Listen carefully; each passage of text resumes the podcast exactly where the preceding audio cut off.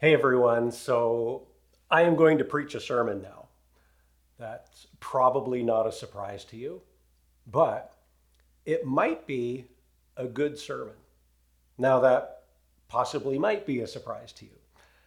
Imagine if it was, I mean, a good sermon, like true and insightful and making God's word just plain and, and clear. Imagine that.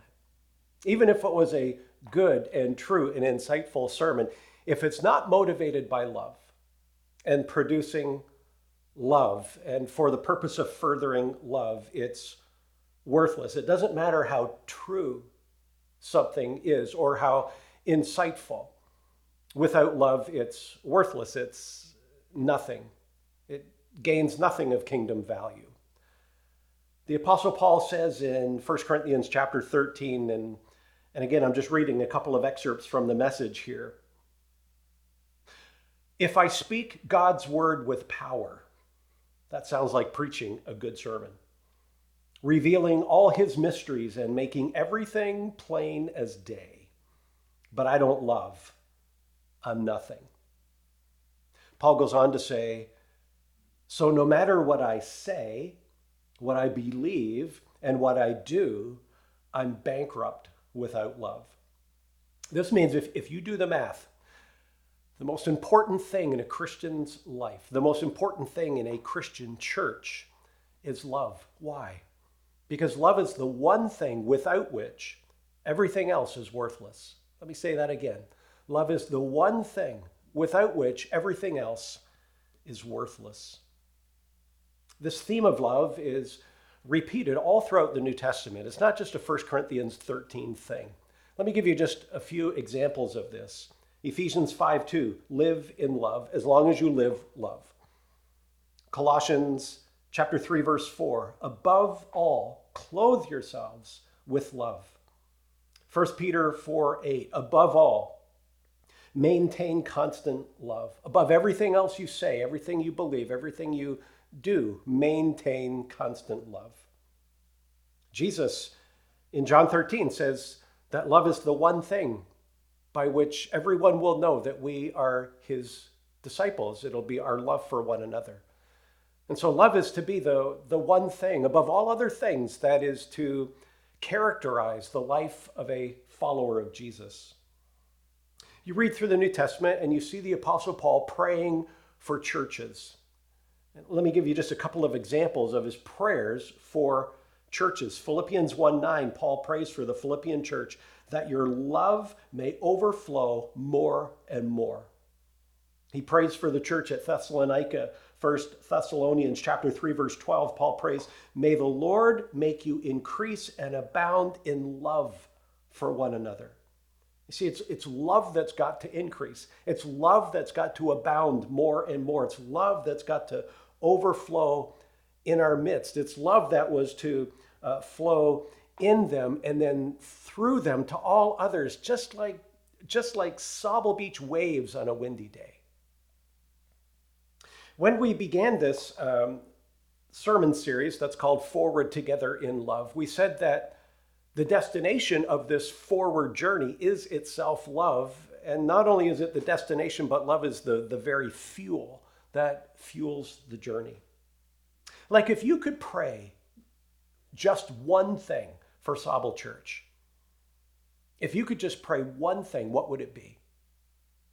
I think if I could only pray one thing for Sauble Church, it would be that all of us, the Sauble online family, the Sauble in person family, all of us together, that we would fully fully awaken to the truth that love is the center of the center in everything we do, in everything that we say, in everything that we pray, everything that we preach, everything that we teach, in everything that we sing, in every decision that we make, in every plan that we make, in every meeting that we have, in every uh, committee, every board meeting, that, that there's just this awakening fully to the truth that love is the center of the center. But the danger is that love is so simple and so obvious that we miss it. How do I know that we miss it? I know that we miss it because I know that I miss it.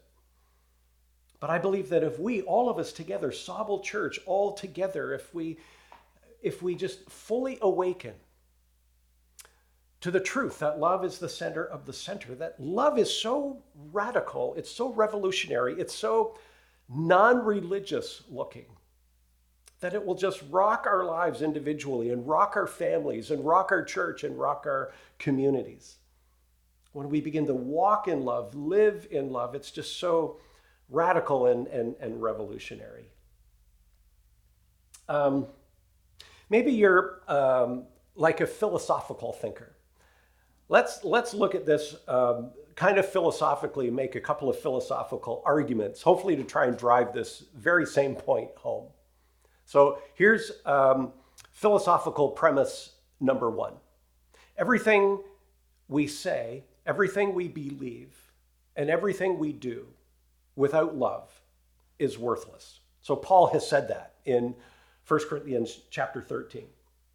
Everything you say, everything you believe, regardless of how true it may be, without love, it's worthless. That's, that's premise number one. Premise number two is this love is patient and love is kind. And love is all the other things that Paul describes it as uh, in 1 Corinthians chapter 13. Love is patient and love is kind. And so if you think about those two things logically, it brings you to this conclusion that everything that we say, everything we believe, and everything we do without patience and kindness is worthless.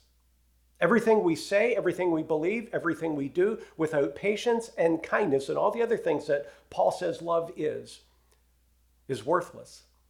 It's just a, a, a creaking rusty gate.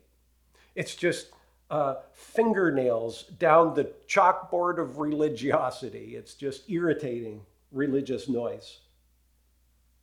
The only thing that gives worth to our words, to our beliefs, and to our deeds is love. That is um, just about as basic as it can get, and that is also just as profound as it gets. You can have all the right beliefs in the world.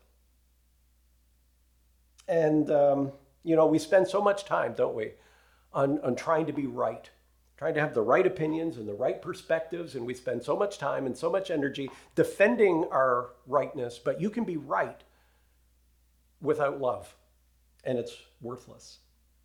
Do we really believe that? Like, is this thing of love, is this really the bedrock upon which we build our priority system? You know, last, last Sunday we did a little walk through some church history, and um, I would say that that for the first 300 years of church history, the church was outrageously loving. That indeed it was the bedrock of love that, that really was the foundation of their priority system. And the church grew supernaturally, incredibly. But for the next 1700 years of church history, not so much. I think for the, for the last 1700 years of church history, there's been a, um, kind of a religious spirit that I don't think is from God, where, where it's like, love, love, love, yeah, yeah, yeah. It's so basic and so elementary, and it sounds like watered down theology. It sounds like easy believism. It's cliche. It sounds superficial. Can't we get on to something meaty that we can sink our teeth into? Can't we, can't we have a sermon series on the mark of the beast or something like that? That would be very interesting, actually. But here's the thing that keeps me up at night. If love is so basic and so elementary, why is it so absent? If love is so basic and so elementary, why isn't the church, by and large, just characterized and known for its outrageous love? Why aren't we known for our outrageous patience and uh, kindness? If love is so elementary and so basic, why, why don't we have what Jesus had? And that is tax collectors and prostitutes and sinners just hanging around him so they could just feel the worth that he affirmed in them. They could just feel the, the outrageous patience and quality uh, and, and the kind quality of, of his agape love for them. Why, why don't we have that? Why don't we have prostitutes and tax collectors and sinners just hanging around us because they just feel the, the worth that we affirm in them because they're created in the image and likeness of God and they're worth Jesus dying for? It seems to me that the church, on the whole, now there's exceptions to this, but it seems to me that the church on the whole, is, is a rather long way away from this. When I was uh, pastoring our daughter church in Kincardine, Blue Water Church, we, uh, in the interest of loving our neighbor, we tried some things that were that received quite a bit of criticism, not from people within our church, but from people in, in other churches and even some other clergy. For, and let me give you a couple of examples. We, we received an invitation from the Kincardine Islamic Center, which was just down the street from us, the same street. And they invited us to an open house. And uh, several of our leadership team went, maybe, maybe six or eight of us went. And um, after that, I received a, a, several emails that were of a critical nature that we would do uh, that we would attend that open house. And um, I would say that one or two of these emails were um, racist in nature. In Kincardine, the Pride Parade uh, goes right um, past our ministry space, which is called the bridge. It literally goes 10 feet from the front door. Like, I'm not exaggerating, 10 feet. That's how close the parade is to the front door. So, what do we do? Do we lock the door and pull the blinds? Well, we decided no. And so what we did, we set up a, a refreshment center right at the edge of the parade out, right onto the sidewalk. And we literally gave out cups of cold water in Jesus' name. And I received several uh, emails that were of a critical nature, not from people in our church, but from people in other churches, other clergy. And one or two of those, I would say, were homophobic in nature. And I would be lying if I said it didn't bother me. It did.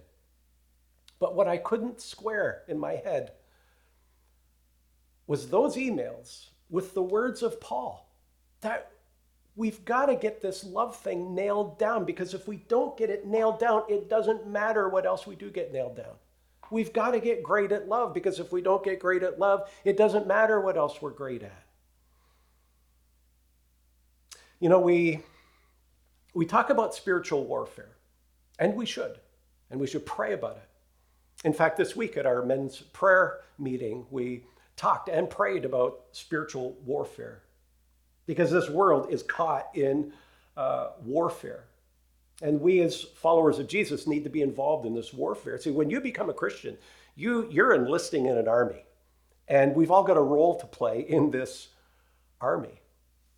We don't live like we're on perma vacation. We live like we're in a war zone because we are in a war zone.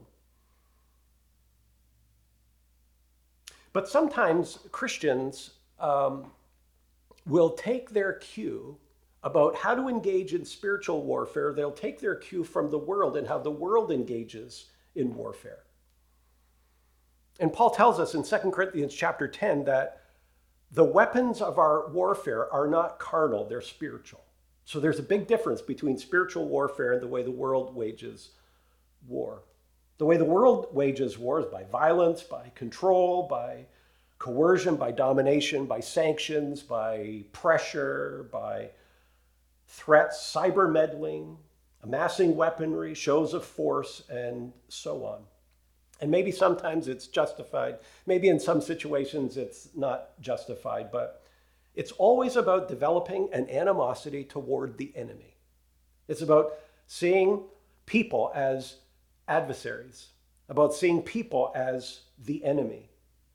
And so the goal of waging war is to win against people who are the enemy and to win using whatever means are necessary, including killing if, if necessary. That's the way the world wages war. That's the way war is waged in the kingdoms of this world. But the way war, spiritual warfare, is waged by the church in the kingdom of Jesus in the kingdom of the love of God is, is very different from that. Now, sometimes Christian people will think that our enemies are other people and that we fight against people, that our enemies are the Islamists, the LGBTQ community, that our enemy is sometimes people will think it's the it's the liberal policymakers, it's the evolutionists, it's the, the atheists and and so on. And we get, um, we, we kind of label people as the problem. We get mad at people. And then the church has this reputation for being angry rather than for being outrageously loving. Well, here's something that I think is critically important, and it's this people are not the enemy. People are not the enemy. The enemy are not the Muslims. The enemy are not the LGBTQ community. The enemy are not terrorists, they're not communists, they're not liberals, they're not abortionists, they're not evolutionists. They are not the enemy. They're not the they're not the people we're fighting against. They're the people we're fighting for. See, the enemy is the power of darkness, the principalities and powers of Satan. That's the power behind all hate and behind all destruction and behind all war and all division and all racism and so on. People are not the enemy. People are victims of the enemy. We don't fight against people, we fight for people. People, all people, all people are the ones we are to be loving outrageously. The way that Christ loves, agape love, self sacrificial love. And so we love all people. And that's the way that we win them in this war as we model that Christ like love toward them. That's how God woos people into his kingdom. It's by love, the love of his people. And this is so central. Everything hangs on this.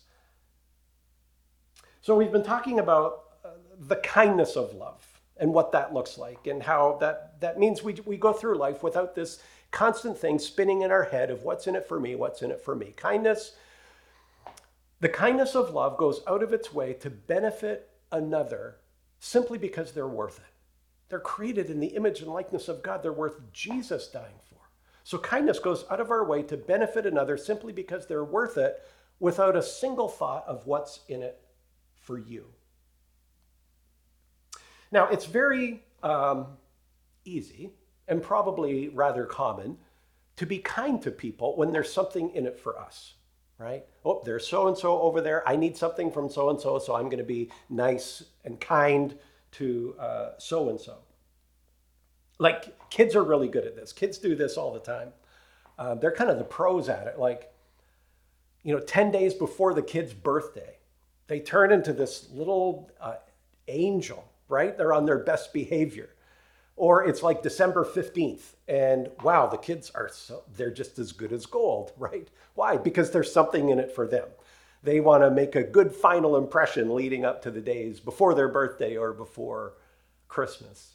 That's really smart. If your kids do that, your kids are smart. They're not kind, but they're smart. They're not kind because there's something in it for them.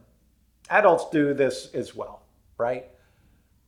We extend kindness when we know it's in our best interest to do so. Husbands do this, uh, right? You know, Bob is, oh, Bob's helping out around the house. That's suspicious. Uh, what does Bob want, right? And usually the list of what husbands wants, uh, wants is um, remarkably short, right? It's smart, but it's not kind because there's something in it for them.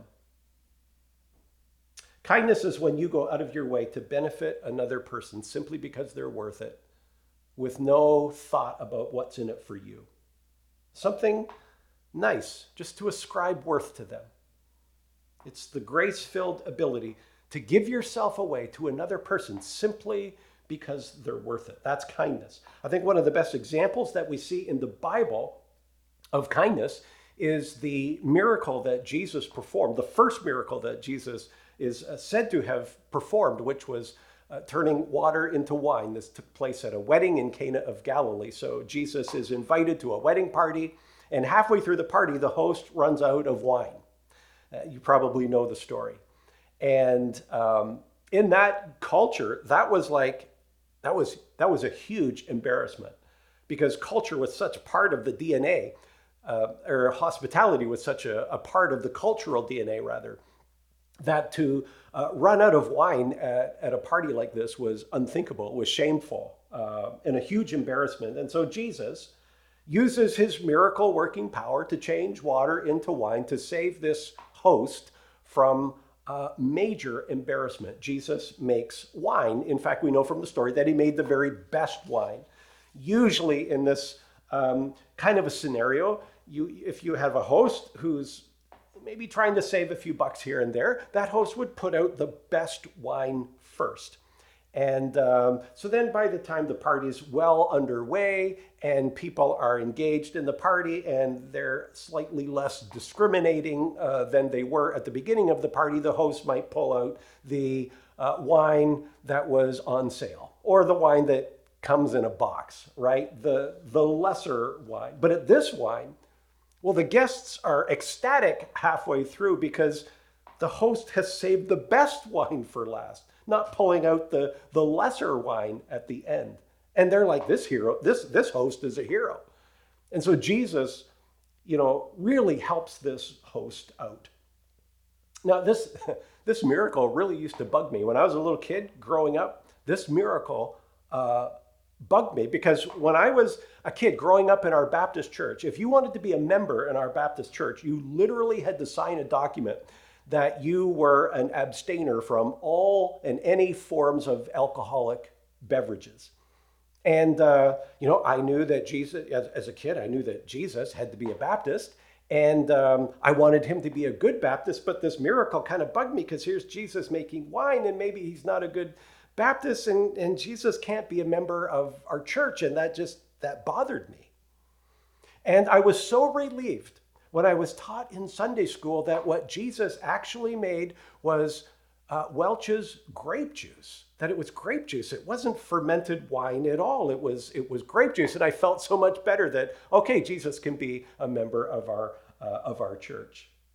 Maybe you uh, were taught that too. If you were taught that, did you, uh, like, did you believe that? If you did, I'd love to talk to you after this video is over. I have uh, some swampland I'd be interested in, in selling you. I don't think the guests at this wedding party were ecstatic because the host saved the best Welch's grape juice to the end. And I don't think in 1 Timothy chapter 3, as Paul is uh, giving instructions to elders and to deacons that he's saying don't be given to too much Welch's grape juice because if you if you're given to too much Welch's grape juice it's going to be problematic for you in your leadership role.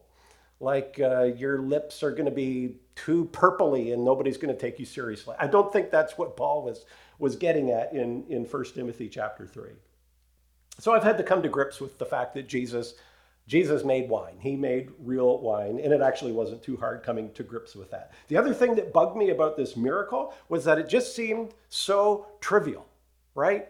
It's like this miracle is about Jesus helping out a host from being embarrassed and he's turning water into wine. It seems so trivial. Like Jesus, like look around you, there's lepers all over the place. And like these lepers have real problems. They're marginalized and they have to call out unclean everywhere they go. What a horrible way to live. Jesus, wouldn't it have been a better use of your miracle working capital to, to heal lepers rather than just to do this water to wine thing and helping this host not to be embarrassed?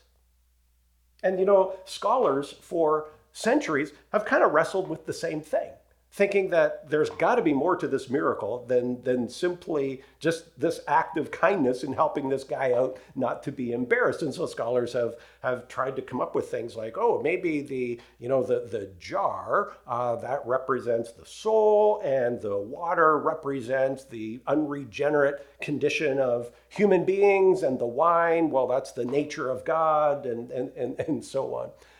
Uh, this miracle is about Jesus being kind to a guy and helping him not be embarrassed. That's what kindness does.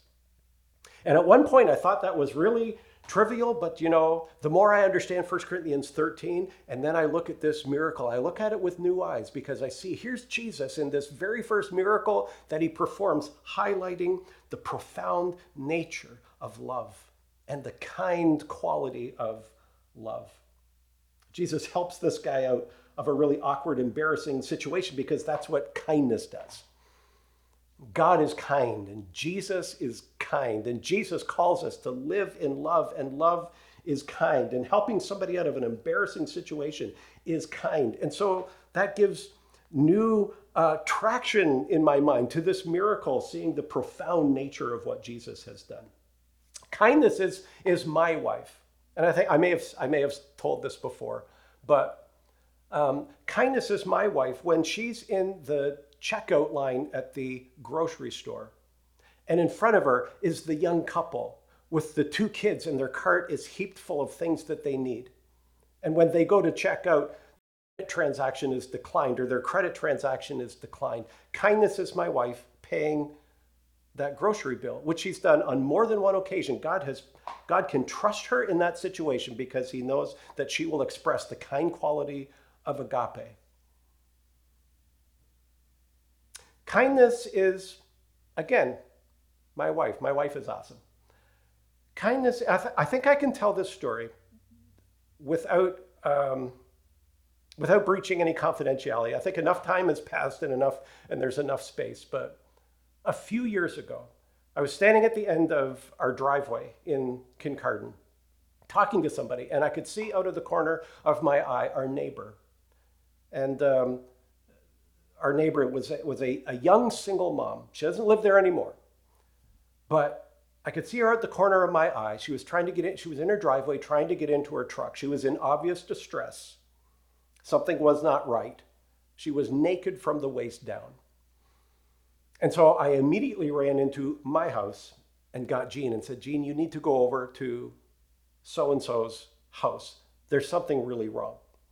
And so Jean went over there immediately, and she was there for a long, long time.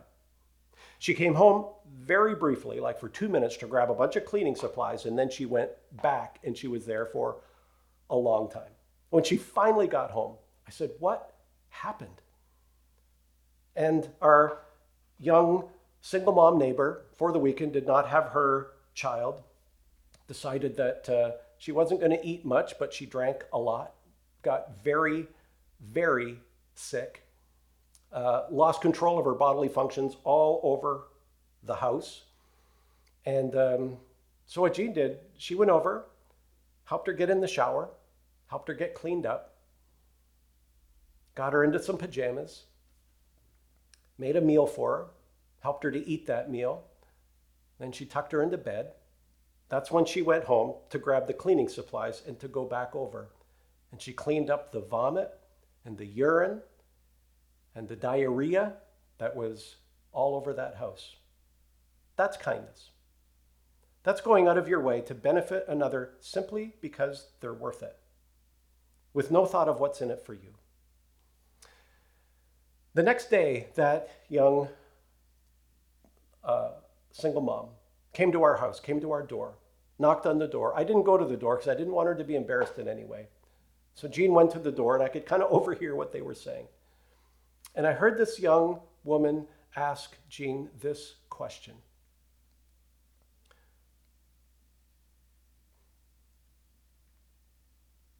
Why are you so kind to me? Why were you so kind to me? See, she didn't have a lot of kind people in her life. And I can't remember exactly the words of Jean's answer, but it was a God thing. She said, I want you to know that whatever kindness that you felt like you received, I want, I want you to receive that as from Jesus. It was powerful. That's, that's the kind quality of agape. It can change a life, it can change our world. Just this past week, Jean and I were with friends and she told a story that I had known but had forgotten. You see, Jean, 19 years ago, became a widow, very unexpectedly and very suddenly, a widow with two small children. And there was a man from Sauble Christian Fellowship who came to her door with an act of kindness. And that, that man still is part of Sauble Christian Fellowship today. And Jean was telling him this story. And here's why because that moment was a pivotal moment in Jean's life. That act of kindness caused her in that moment to look to Jesus. That act of kindness in that moment of tragedy caused Jean's eyes to focus on Jesus. It changed her life. And it's changed my life because it changed her life. We don't know what the ripple effect of, of just a random act of kindness in the moment might be. Kindness looks for opportunities like that. Kindness goes around with eyes wide open, looking for opportunities like that.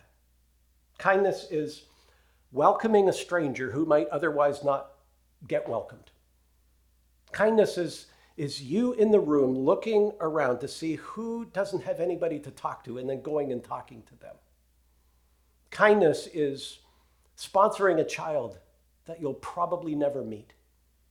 Kindness is filling a backpack with school supplies for a kid that you'll probably never know.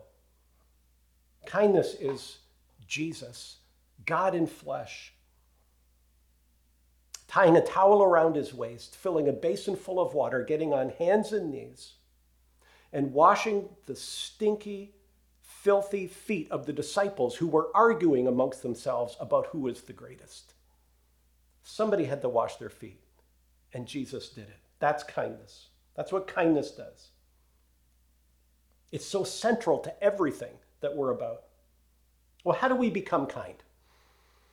By pursuing kindness, by pursuing kind behaviors? No. We become kind by pursuing love. Love is kind. We become kind by agreeing with the Spirit about the inherent worth of all people created in the image and likeness of God, worth Jesus laying down his life for. You can act kind, anybody can act kind, but to be kind, you've got to pursue love like your life depended on it because it does.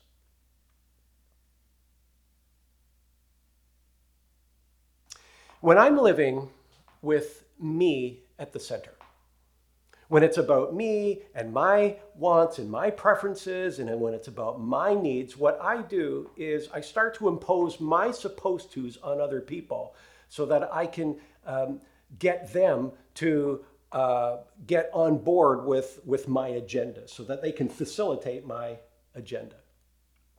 But when I live with Jesus at the center, well, it's just so freeing it frees me to love other people outrageously, even people who are very unlike me. See, when it's me at the center, and I go to the wedding party, and the host runs out of wine, when it's me at the center, I'm ticked off because I spent $150 on a really nice wedding gift, and this is how you thank me the wine runs out halfway through the party. But when Jesus is at the center, when the host runs out of wine. I'm not even thinking about myself. I'm thinking about how can I help that host not to be embarrassed in this moment. That's what kindness does. I have gone on too long here, and I apologize for that. I've told too many stories. But let me close with this. This is a little um, kindness quiz or kindness test. You don't have to write anything down. You don't have to say anything. You don't even have to discuss this with another human being. But can I ask you just to be honest with yourself? Let's imagine that this is pre COVID and we're in church, in person church, kind of kind of the way we used to do it back in 2019. It's about 10 seconds till the start of church, the timer is counting down on the screen. And with about 10 seconds to go, you see a person walk into the auditorium alone. He's six feet five inches tall, wearing a dress. complete with makeup, jewelry, sits down four seats from you. Would your thoughts toward that person be kind? Maybe you notice that they're dressed in a way that you wouldn't dress, and maybe you don't agree with their lifestyle, but would your thoughts toward them be kind? Not your thoughts toward their clothing, not your thoughts toward their lifestyle, but your thoughts toward them. Because they are not their clothing, they are not their lifestyle, they are a person of unsurpassable worth, created in the image and likeness of God and worth Jesus dying for? Would your thoughts toward them be kind? Would you be ascribing worth to them? Would you have a desire to make them feel welcomed here, perhaps sensing that they might feel a little bit out of place?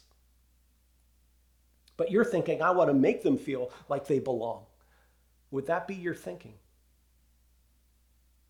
If the opportunity arose, would you invite them to your home for lunch, just as they are, without, without caring what your neighbors would think? Or if the opportunity arose and you were going out to a restaurant for lunch after the service, would you invite that person just as they are to join you without caring what other people in the restaurant might think, or even scarier, what other church people might think? See, Jesus Jesus hung out with prostitutes. He hung out with treasonous, sellout tax collectors and vile sinners. The scripture indicates that, that they followed him. They followed him around. He became known as the friend of sinners. And it doesn't say he was the friend of former prostitutes and reformed tax collectors and, and uh, former sinners. No, these people were just as, as they were. I think in most churches, um, Jesus would be fired. Like if Jesus were a pastor or a staff member in many of our churches, I think he'd be fired. The first time a church member saw Jesus in a bar with a prostitute, well, there'd be some kind of an emergency meeting, I'm sure, and he'd be let go. In this little kindness test or quiz, I want you to be honest with yourself prostitutes, tax collectors, vile sinners, six foot five inch men in a dress? Would your thoughts toward them be kind? Not toward their clothing, not toward their actions, not toward their attitudes, not toward their lifestyle, because they are not their actions, they are not their attitudes, they are of unsurpassable worth, worth Jesus dying for. If not, maybe there's an area that you can invite the love of Jesus into, to flow into you, and then to flow out from you to every person. To every person. To every person. Let's pray. Father, I pray that you would make us outrageously loving. Would you help us to see the people around us the way that you do? Would you give us a bold vision that is flavored by your outrageous and reckless love? Would you give us a love that breaks down walls that the church has done such a good job of building? Would you make us outrageously loving wherever we go? With whoever we talk to, no matter what they look like, no matter what they smell like, no matter what their situation, no matter what they act like. Would you help us, God, to ascribe unsurpassable worth to them because you love them to the point of dying for them? Would you help us to be creative, show us a multitude of ways that we can be kind every day to the people around us to wash their feet and to change their water into wine and to affirm their unsurpassable worth before you. Holy Spirit, would you do this? Would you do this work in us for our good, for the glory of God the Father? and to build the kingdom of Jesus. Amen.